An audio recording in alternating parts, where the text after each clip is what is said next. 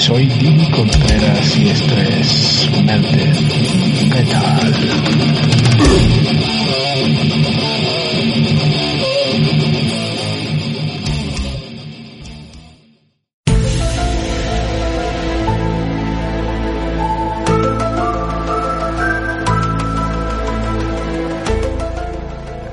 Saludos queridos escuchas, donde quiera que se encuentren en el planeta. Les habla Didi Contreras y esto es Melted Metal. Este es el segundo programa que grabamos en medio de esta circunstancia especial que estamos viviendo en toda la Tierra. Estamos grabando este podcast en abril de 2020. Ahora mismo estamos todos confinados en nuestras casas en una cuarentena forzada para evitar la propagación del virus COVID-19 que tantos estragos está causando en todos lados. Desde el Fukitifu les pedimos que se sigan quedando en sus casas. Nosotros los vamos a acompañar con nuestros programas y aquí estamos y aquí seguiremos. En el programa de hoy vamos a hablar de otro tema que me apasiona desde la infancia. Un tema que toca un poquito mi lado más conspiranoico. ¿Está la verdad ahí fuera? Una pregunta que nace de aquella famosa frase que nos quedó de la serie X-Files. The truth is out there. Una frase perfecta para introducir el tema de hoy. Extraterrestres, ovnis, avistamientos, abducciones. ¿Existen de verdad? ¿Son histeria colectiva? Vamos a descubrirlo. Como siempre, acompañados del mejor metal. Me permito recordarles que este programa tiene dos versiones. Si les gusta el rock y el metal, pueden escuchar la versión larga, donde vamos a estar colocando todos los temas al completo. Si solo les interesa el contenido del podcast, lo que yo narro, entonces los invito a escuchar la versión corta. Allí sonarán las mismas canciones, pero sonarán como cortina del tema. Quiero enviarle un agradecimiento especial a Eddie Romero por sugerir la realización de este podcast y a Cali Romero, con quien discutí muchísimo sobre todos estos temas por allá en los años 90, entre guitarras acústicas y borracheras de pasillo.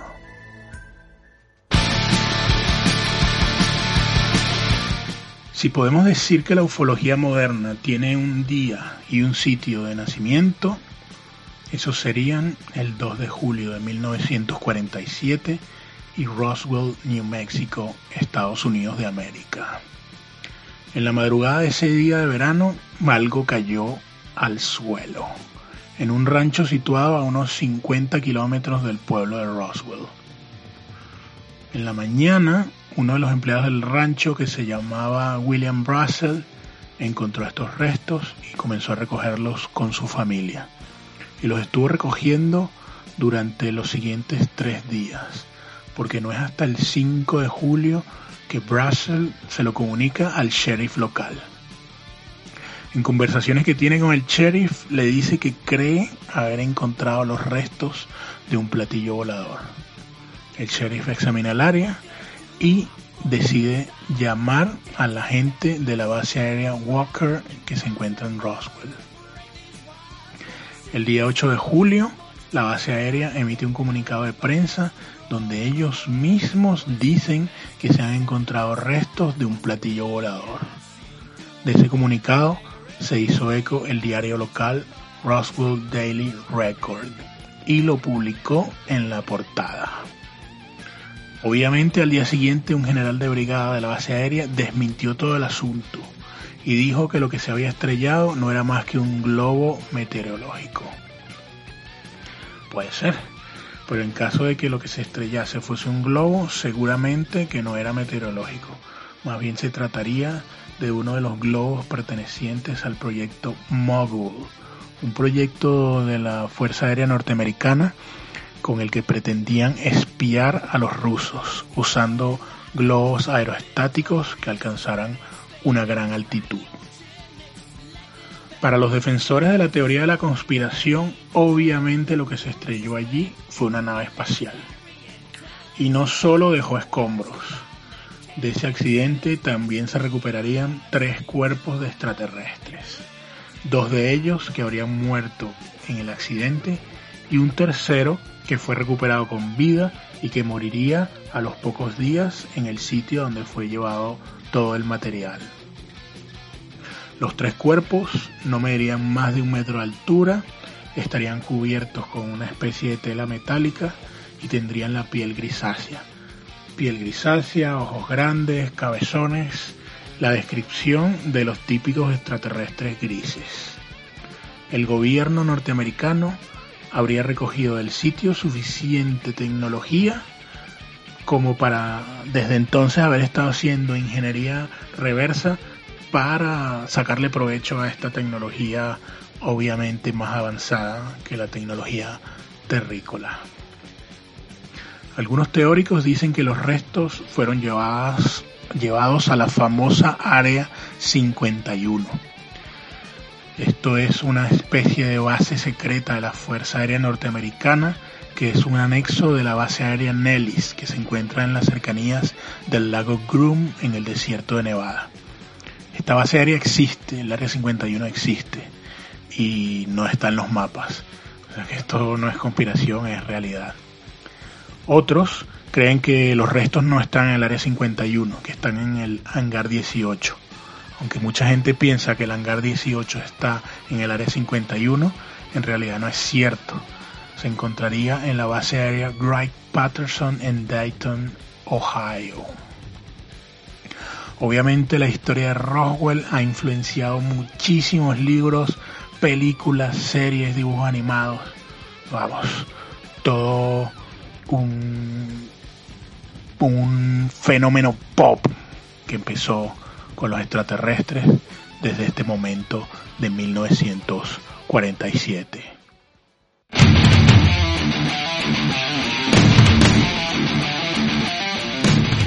Hoy en día cuando usamos el verbo abducir, rápidamente todos lo relacionamos con un secuestro, pero de origen extraterrestre.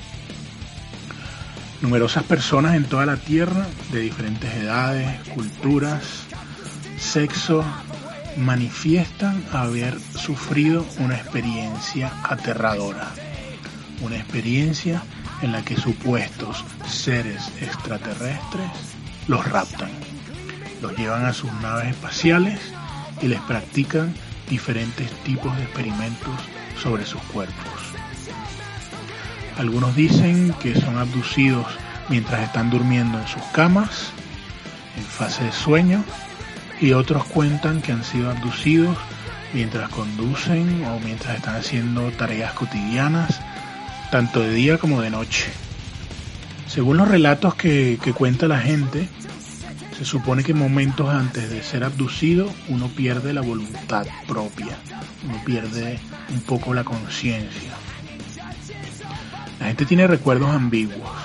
A veces recuerdan que están viendo a los seres extraterrestres mientras se los están llevando, normalmente los que describen experiencias en sus propios cuartos, y otros recuerdan que son absorbidos por, por haces de luz que salen de las propias naves, obviamente si el secuestro se produce al aire libre.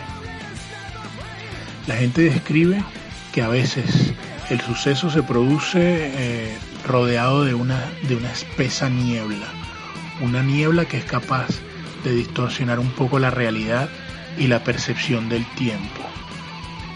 Cuando la gente es llevada a la supuesta nave, dicen que son llevados a una sala de operación, una especie de quirófano. Y en estas salas, estos seres comenzarían a practicarle intervenciones quirúrgicas. Eh, a veces les meten artefactos por la boca y por la nariz, otras veces les hacen pequeñas incisiones y en numerosos relatos también cuentan que se concentran en estudiar la zona genital de las víctimas. Cuando liberan a las personas, muchas veces es en el mismo sitio donde se los llevaron, pero otras a varios kilómetros de distancia, la gente tiene la sensación de haber tenido una pérdida temporal. Eh, algunos que tienen la sensación de que ha pasado muchísimo tiempo cuando ven el reloj se cercioran de que solo han pasado unos minutos. Y otros, por el contrario, tienen la sensación de que solo se han dormido por un pequeño lapso de tiempo y cuando ven el reloj han pasado horas o días. ¿Qué dicen los médicos? Bueno, para los médicos no se trata más que de brotes psicóticos de las personas que cuentan estos relatos. Sin embargo, muchas de las víctimas cuentan en estas sesiones médicas que les aparecen cicatrices que no recuerdan haber tenido antes. Eh, algunos incluso dicen que sienten que tienen aparatos metálicos incrustados debajo de la piel. Algunas mujeres describen una experiencia más terrorífica todavía, porque cuentan que han sufrido dos abducciones, abducciones que están separadas en el tiempo en tres o cuatro meses. En la primera abducción aseguran que fueron inseminadas con, con alguna especie de embrión que es implantado en sus úteros y las utilizan para que incuben estos embriones que luego serían extirpados, extraídos en una segunda abducción. Experiencia terrorífica. Mucha gente eh, es incapaz de reproducir toda la historia, simplemente tienen brotes psicóticos, comienzan a tener pesadillas, se sienten mal y para poder recordar recurren a la hipnosis mediante la hipnosis se les, se les logra eh, incentivar para que recuerden lo vivido. Pero es precisamente la hipnosis lo que utilizan los escépticos para decir que esto no es cierto. Pues dicen que con la hipnosis es muy fácil manipular, los recuerdos de la gente. Así que podría tratarse de un brote psicótico que los mismos médicos mediante hipnosis están exacerbando.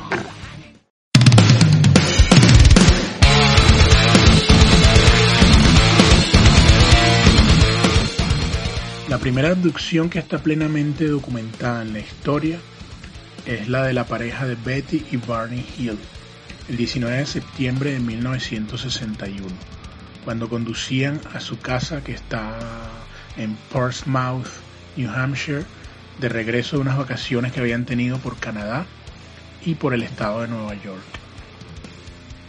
La pareja relató haber estado viendo luces en el cielo mientras conducían Betty Hill habría visto lo que parecía ser un platillo volador, que más tarde descendería cerca del vehículo. Eh, Barney detiene el vehículo para ver mejor, saca unos prismáticos y ven que el, artefacto se encontraría muy cerca del vehículo. Desde lejos verían que por la ventana estarían asomadas entre 8 y 11 figuras humanoides que los miraban fijamente. Aterrorizado, Barney entra al coche y decide huir de la escena. Luego siguen conduciendo, siguen conduciendo y recuerdan haber experimentado unas sensaciones un poco extrañas mm, por el camino, como cansancio, como una realidad diferente. Sin embargo, logran llegar a casa. Dos días más tarde, los Hill, que sabían que algo raro había ocurrido, llamaron a una base aérea que estaba en las cercanías y relataron todo lo sucedido. En las semanas siguientes les hacen diferentes sesiones médicas, entrevistas, sesiones hipnóticas. El informe final determinaría que el supuesto encuentro no era más que una fantasía que estaba basada en los sueños de Betty Hill. Sin embargo, Betty describe que mientras estaba haciendo, mientras hacían experimentos con ella dentro de la nave, se estaba comunicando con uno de los seres. Este ser, que parecía ser bastante amable, le respondía. Ella le preguntó en un momento que de dónde venían y él le mostró un mapa estelar. El ser le preguntó a Betty que si tenía conocimientos de astronomía y ella le contestó que no. Entonces este le dijo que para qué se le iba a decir si igual no le iba a entender. Sin embargo, Betty en estas sesiones hipnóticas logra dibujar el mapa estelar. Un mapa que ha sido examinado a posteriori por muchísima gente.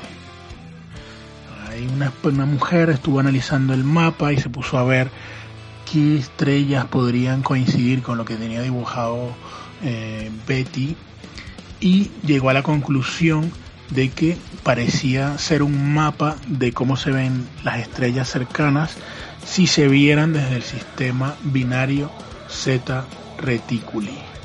Así que dedujeron que si la experiencia era real, los extraterrestres tenían que venir de Z Reticuli. Así que a este caso también se le conoce como el incidente Z Reticuli. Este mapa ha sido objeto de muchísima controversia durante años y años. Muchos científicos, astrónomos, ufólogos han opinado sobre el mismo. El mismísimo Carl Sagan examinó el mapa y bueno, para Carl Sagan decía que, que no era cierto. Pero otros muchos dicen que sí, que coincide y que es muy poco probable que uniendo esos puntos tuviera una coincidencia tal.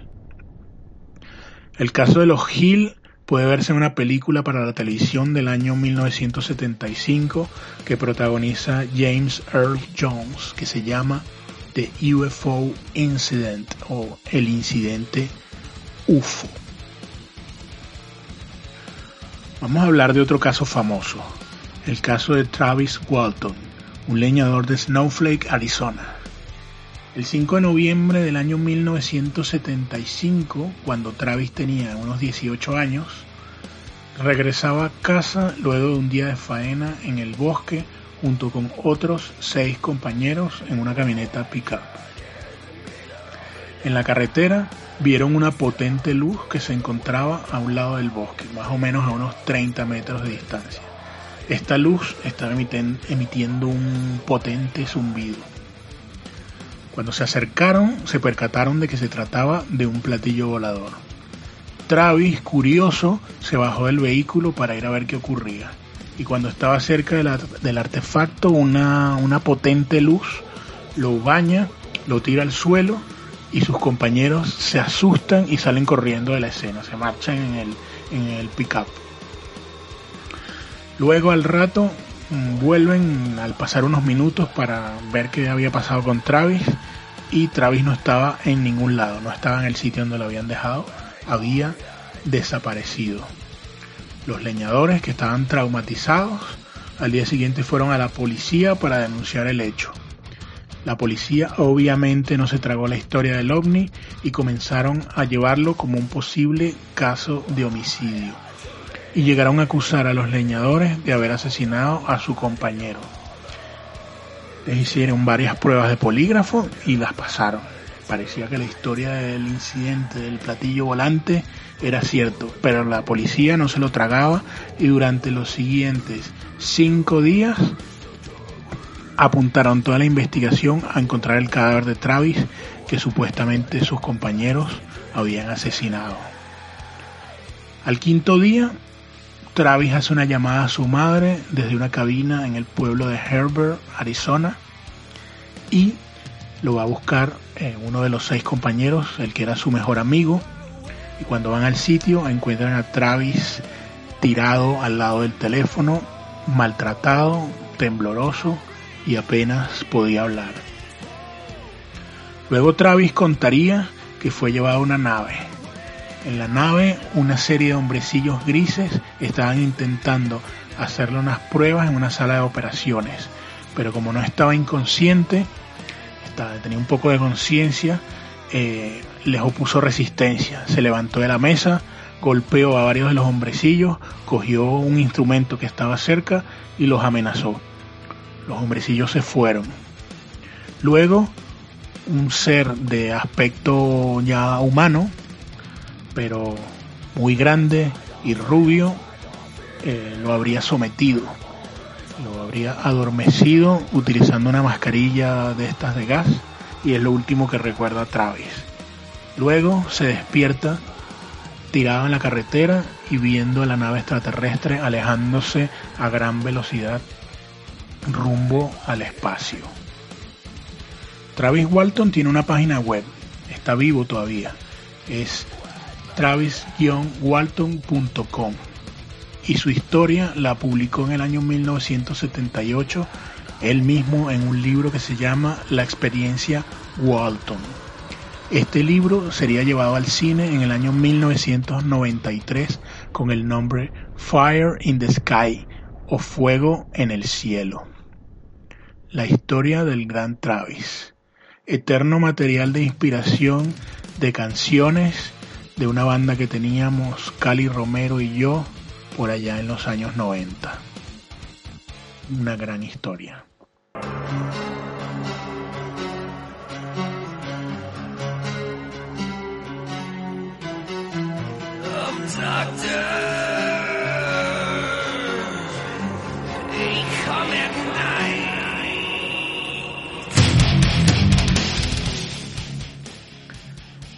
Nos trasladamos a Madrid, España, año 1966, en plena dictadura franquista.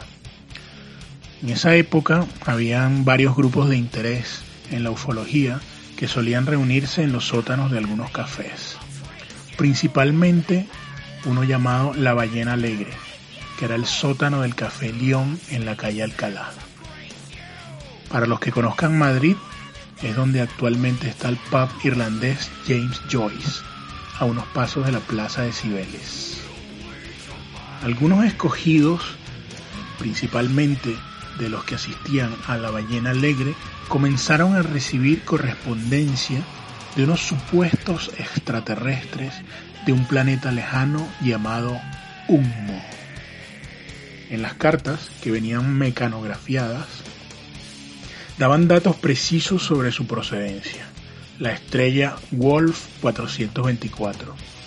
Daban datos sobre su sociedad, sobre su forma de gobierno, sobre su apariencia física y sobre su religión. En febrero de 1966 se dio un importante avistamiento en el barrio madrileño de Aluche, que coincide casualmente con el inicio de la correspondencia.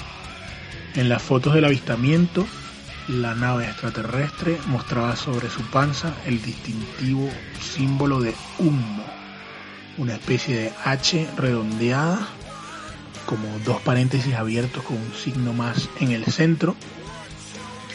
Y hay otro avistamiento que tiene lugar en 1967 en San José de Valderas, que habría sido predicho por los humitas en sus cartas. Este segundo avistamiento tiene muchísimos testigos y varias fotografías. Nuevamente se puede ver el símbolo de humo debajo de las naves. En los años siguientes se empiezan a recibir muchas, muchas cartas. Las cartas describen el Oyaa, como le dicen los humitas al planeta, sus características, cómo funcionan sus naves espaciales que ellos llaman hueguas que se desplazan de una forma diferente a las naves terrestres, ya que utilizan un sistema de cambio de coordenadas dimensionales. Hablan sobre Woa, o Dios, que tendría una conciencia absoluta del cosmos. Llega un punto donde las cartas empiezan a hablar muchísimo de religión.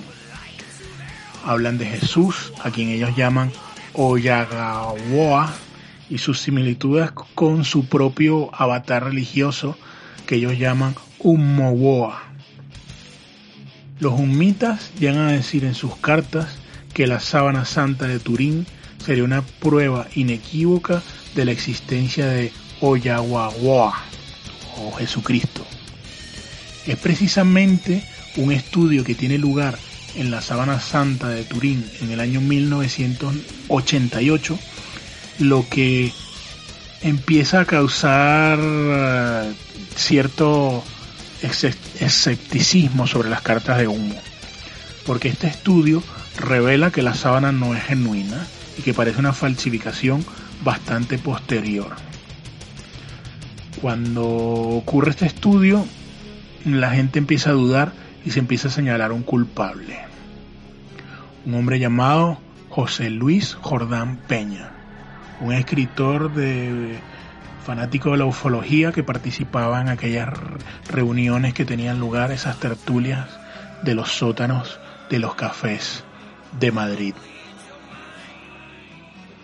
Además de este asunto del sudario de Turín, las cartas comienzan a mostrar contradicciones e inconsistencias entre ellas mismas. Finalmente, en 1993, Jordán Peña declara ante la policía que él era el autor de un fraude en el que había estado participando desde hace casi 30 años. Admitía ser el autor de las cartas, que todo había sido producto de su imaginación y que incluso las fotos de los avistamientos, bueno, las fotos eran genuinas, pero habían sido tomadas de forma especial por gente cercana a él y que eh, las escenas eran trucadas, que eran trucos para que pareciera que había naves espaciales sobre Madrid. El objetivo de Jordán Peña habría sido hacer un experimento sociológico para ver cómo podía manipularse a la gente. Aunque el caso Humo tiene toda la pinta de ser un fraude o una broma pesada que se mantuvo durante muchísimos años, hay algo que no cuadra en la historia porque el 27 de septiembre de 1989, en la ciudad rusa de Voronezh, que está a unos 500 kilómetros al sur de Moscú, se produce el aterrizaje de un ovni en el parque de la ciudad. La nave toma tierra y se supone que de ella descienden tres humanoides, muy altos, acompañados de un pequeño robot. Todo esto ante la presencia de varios testigos entre ellos tres niños con los nombres Vasia, Sena y Julia. Estos niños luego dibujan todo lo que han visto y sorpresa, lo que dibujan debajo de la panza del platillo es el símbolo de humo. Incluso se cuenta que la nave habría dejado marcas en el suelo de unos 20 metros de diámetro y que dejaron abandonadas un par de piedras de origen desconocido que fueron recuperadas por las autoridades soviéticas. Todo esto reseñado por la agencia de noticias soviética TASS. Pese a toda esta evidencia de supuesto fraude, hay ufólogos muy famosos como Juan José Benítez, el autor de los libros del caballo de Troya, que defienden a capa y espada que el tema de humo es real. Y hay otros, como el youtuber José Luis Camacho de Mundo Desconocido, que todavía hoy afirman ser parte de los contactados de Humo y que siguen recibiendo comunicaciones constantemente. Si quieren ver cómo eran las cartas de Humo, pueden visitar la web humo con doble m ciencias.org. Allí están transcritas todas las cartas en su totalidad.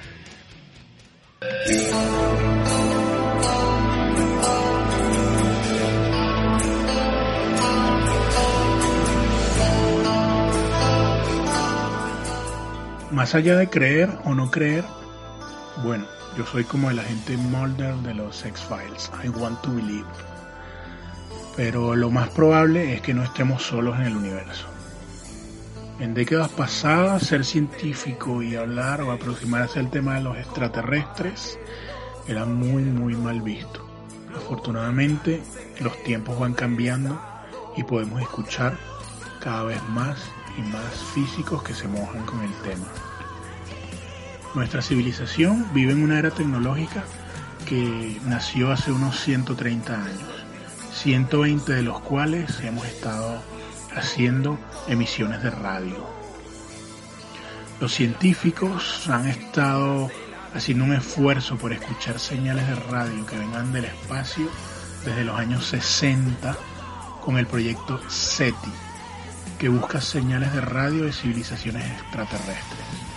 Pero es que esta tarea es sumamente difícil, porque para encontrar una, civilización utilizando este método de escuchar la radio, habría que suponer que existe una civilización extraterrestre allá afuera que tiene un nivel de desarrollo similar al nuestro, que se comunican a través de ondas de radio, que no han desarrollado otro sistema de comunicaciones, que han llegado a la misma conclusión de utilizar el canal de la frecuencia del hidrógeno neutro para emitir, que están emitiendo y que escuchamos con el mismo tipo de onda, o sea, FM, AM, etc. Que no están demasiado lejos como para que el tiempo que tardó la señal en llegar no suponga que haya ocurrido hace cientos, miles o millones de años en el pasado. es que es una tarea complicadísima. Recientemente hemos estado recibiendo un nuevo tipo de señales eh, a las que se les llama FRBs, por sus siglas en inglés de Fast Radio Burst, que son señales de altísima intensidad que duran unos pocos segundos. Sin saber exactamente si el origen de estos pulsos es natural o artificial, recientemente, bueno, estamos hablando de los últimos dos años, se ha descubierto uno de estos pulsos que se repite con una frecuencia que podría ser inteligente o no, o podría ser un patrón natural. Es un patrón que se repite cada 16 días. Algunos científicos como el astrofísico Avi Loeb de la Universidad de Harvard especulan con que esto sea una especie de sistema de comunicación extraterrestre. Pero es que este señor, bueno, aunque sea un astrofísico de Harvard, es bastante criticado porque vive fantaseando con extraterrestres y con hombrecitos verdes. Esta señal tiene en su eh, se origina a unos 500 millones de años luz de la Tierra. ¿Para qué utilizarían los extraterrestres un sistema de comunicación que tardará años y años en enviar datos de un sitio del universo a otro? Esto pareciera no tener sentido. Si la señal tuviera un origen extraterrestre, yo creo que más bien podría tratarse de un sistema de propulsión de naves con velas, velas solares o velas láser, mm, un tipo de propulsión del que se habla aquí en la Tierra y que podría servirnos para enviar naves en un futuro no muy lejano hacia otros mundos. Así que por la vida de los FRBs yo creo que no vamos a conseguir extraterrestres. En una ocasión escuché al físico y divulgador japonés, bueno, estadounidense, pero de origen japonés, Michio Kaku, hablar sobre contacto extraterrestre. Él siempre tiene ideas interesantes al respecto.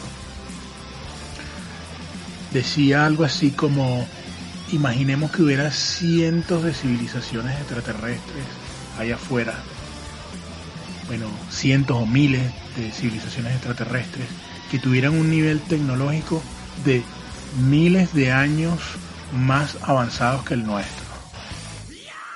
Eh, ahora mismo podrían estar aquí al lado de la Tierra construyendo una superautopista galáctica y nosotros sencillamente no seríamos ni siquiera capaces de detectarlos. Y planteaba él una comparación decía, imaginemos que los humanos estamos construyendo una autopista de seis carriles por el campo. En medio de la construcción nos encontramos con un hormiguero gigante que está ahí al ladito de la construcción. Hormigas, criaturas que tienen cierto nivel de sociedad. ¿Se detendrían los constructores de la autopista al lado de las hormigas para explicarles que están construyendo una autopista de seis canales y se pararían y les darían los datos técnicos de qué es lo que están haciendo? Por supuesto que no. Nosotros seríamos las hormigas para las civilizaciones super avanzadas. Interesantísima comparación. Yo, por mi parte, seguiré fantaseando con la idea de que un día ocurra un contacto extraterrestre y que yo esté vivo para verlo. Bueno, siempre y cuando no sea como en B, invasión extraterrestre, o V, como dicen allí en España. Esperemos que no pase.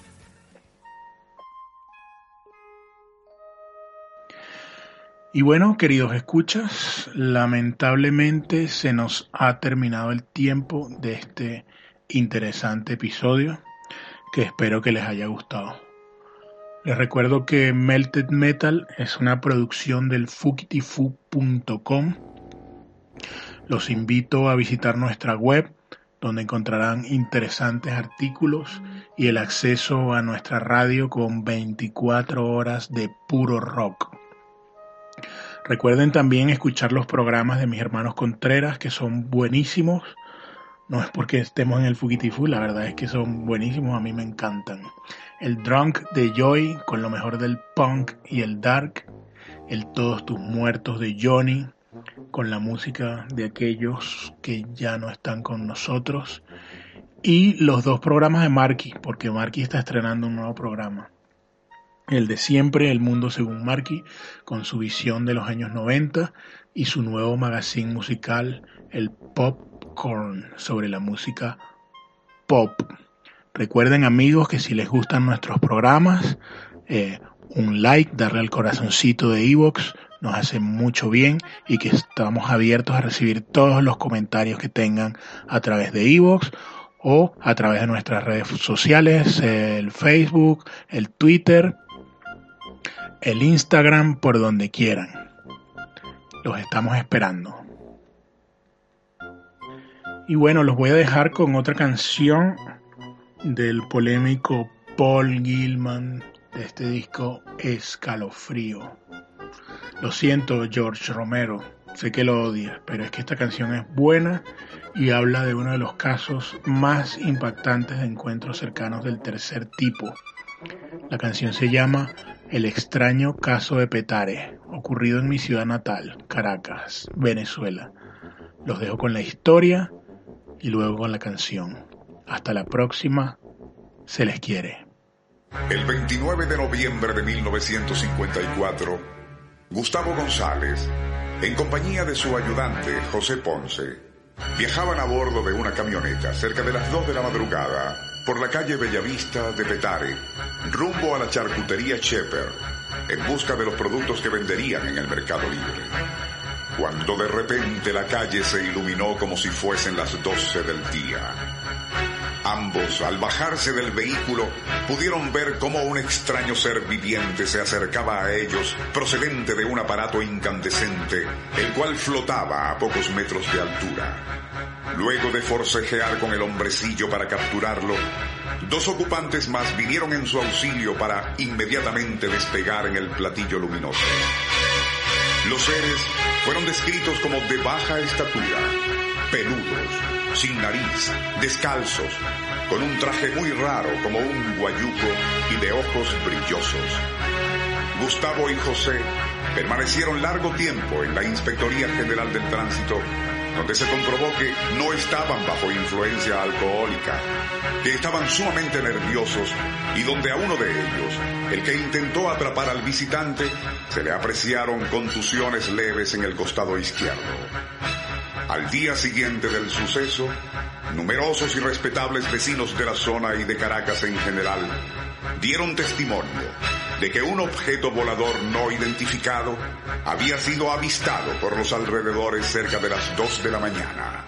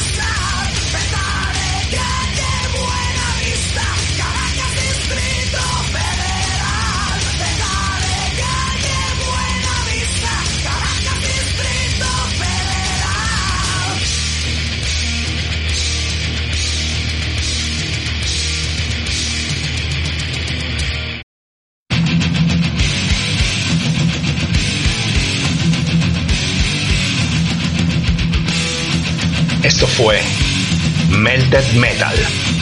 Fue una producción del fukitifu.com y Didi Contreras. Te esperamos con más la semana que viene. Sintoniza Fukitifu Radio.